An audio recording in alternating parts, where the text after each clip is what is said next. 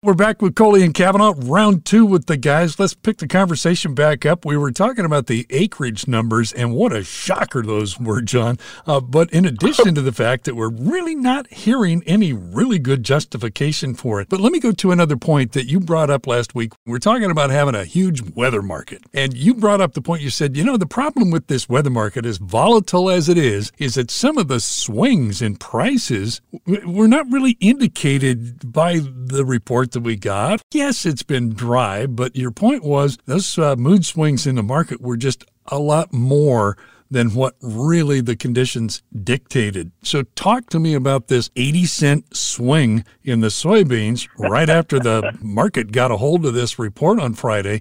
Well, 75 to 80 cents. The change that we saw there in the acreage indicate that 75 or 80 cents? Yes. Okay, so. next conversation. pretty pretty easy answer there. You know, David may take exception with me. I don't think so because uh, the, the soybean situation will take if that four million acres ends up being correct. And remember, we got we're going to see a lot of double cropping after wheat is harvested, more so than usual because it's uh, because the prices are going to be so high.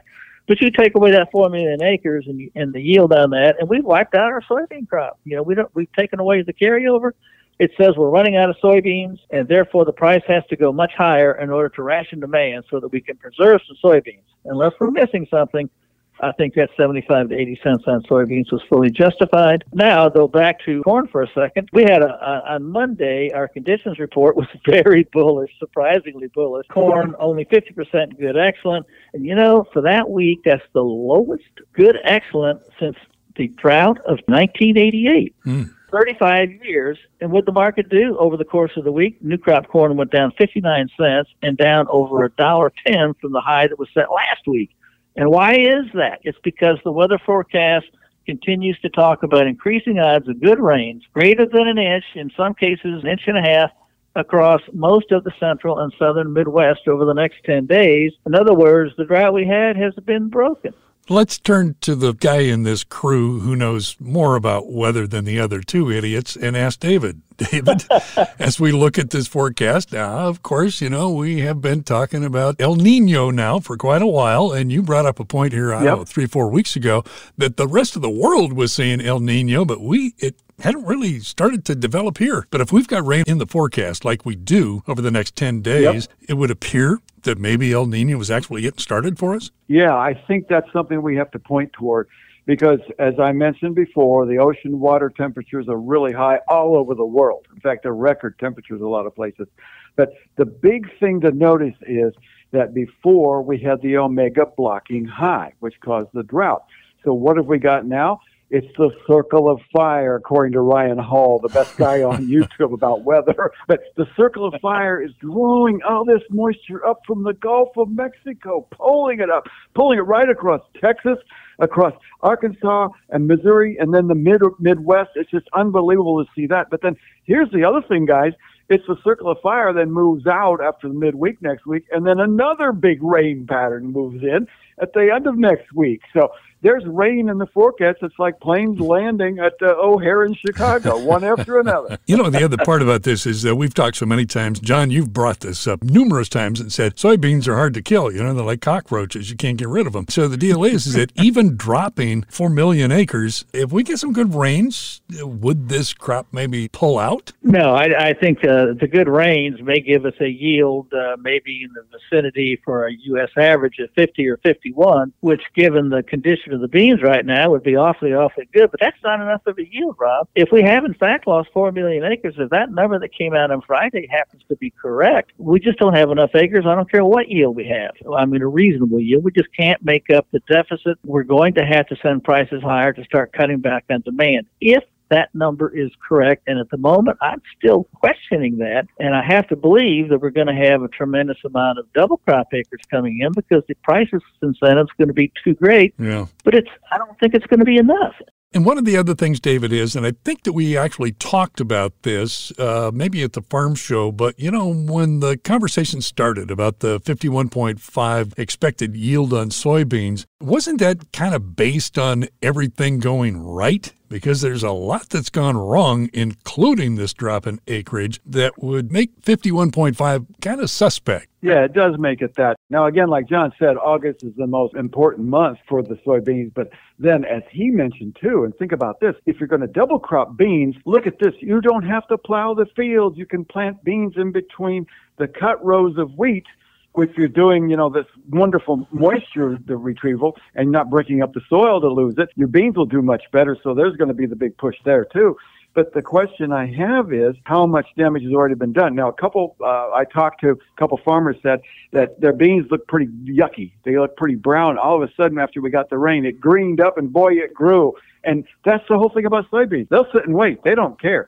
Corn won't. Good point, It'll David. You're exactly right. And, and what am I going to do is if, if I'm a corn crop and look at the derecho that swept through? You know, that all the way through southern Minnesota, northern Missouri, central Illinois, southern Indiana, central Indiana. That derecho slammed a lot of corn. Now, we didn't green snap any pictures I saw on Twitter, but boy, you're going to lose some yield on that corn. So we got to be uh, open on that too. Okay, a couple of other things wanted to hear you guys uh, talk about, John. You and I have been talking about stuff that's coming out of Brazil at prices that is just uh, too much to resist, and so we've seen some beans coming into the southern part of the United States. Uh, what's going on with Brazil at this point, and particularly given the, you know their cooperation with China as well? Well, you know that's a good point because uh, we know that Argentina had uh, very serious drought conditions. They've lost something like 42% of their bean crop from what they expected at the beginning of the season. Brazil, on the other hand, is having a banner year. They're going to have probably record production of both corn and soybeans, and everything looks really good. And it's going to have a long tail, and it's going to hurt demand from the U.S. I'm still very concerned about corn export corn demand out of the United States for this coming year. So some of the situation with corn may be resolved by the fact that our exports are going to be even lower than what the mm. USDA is projecting yeah. for next year. You know, this year it, they still look like they're running. We're running behind, and they're going to have to cut exports back even again. And I think they're too high for next year. The way things shape up now, we got to keep an eye on that. But uh, this this Brazilian corn and bean crop is going to hurt our export demand. Yeah. One thing, David, I know you had been following what was going on in Russia and Ukraine and the Black Sea region. And of course, this past week seemed like every day there was another chapter in uh, this business with the, the troops, you know, and Putin and uh, trying to overthrow them and whatnot. And it seemed like a, a lot of this business about what's coming in and out of the ports in the Black Sea region really kind of got pushed onto the back burner. It seemed like there were more hot fires burning for the Russians than, than uh, they had time to be paying attention to what was coming in and out of the ports there in Black Sea region. So, any update on that? Yeah, the big talk is, of course, that rebellion that was supposedly being staged in Russia, and it was put out even before it started. So that was a big disappointment there. Uh, the fact that Russia is blocking a lot of Ukrainian vessels leaving the uh, Black Sea region and pushing their own vessels forward as much as they can also hurts so much. And you know, the thing is, Ukraine has been fighting really, really hard, but the problem is they're fighting like a mouse against an elephant and the elephant has, can trump trumpet a little bit, and the mice all run away, and that's the Ukrainian-Russian deal. It's going to be awfully hard for those mice to take that elephant out.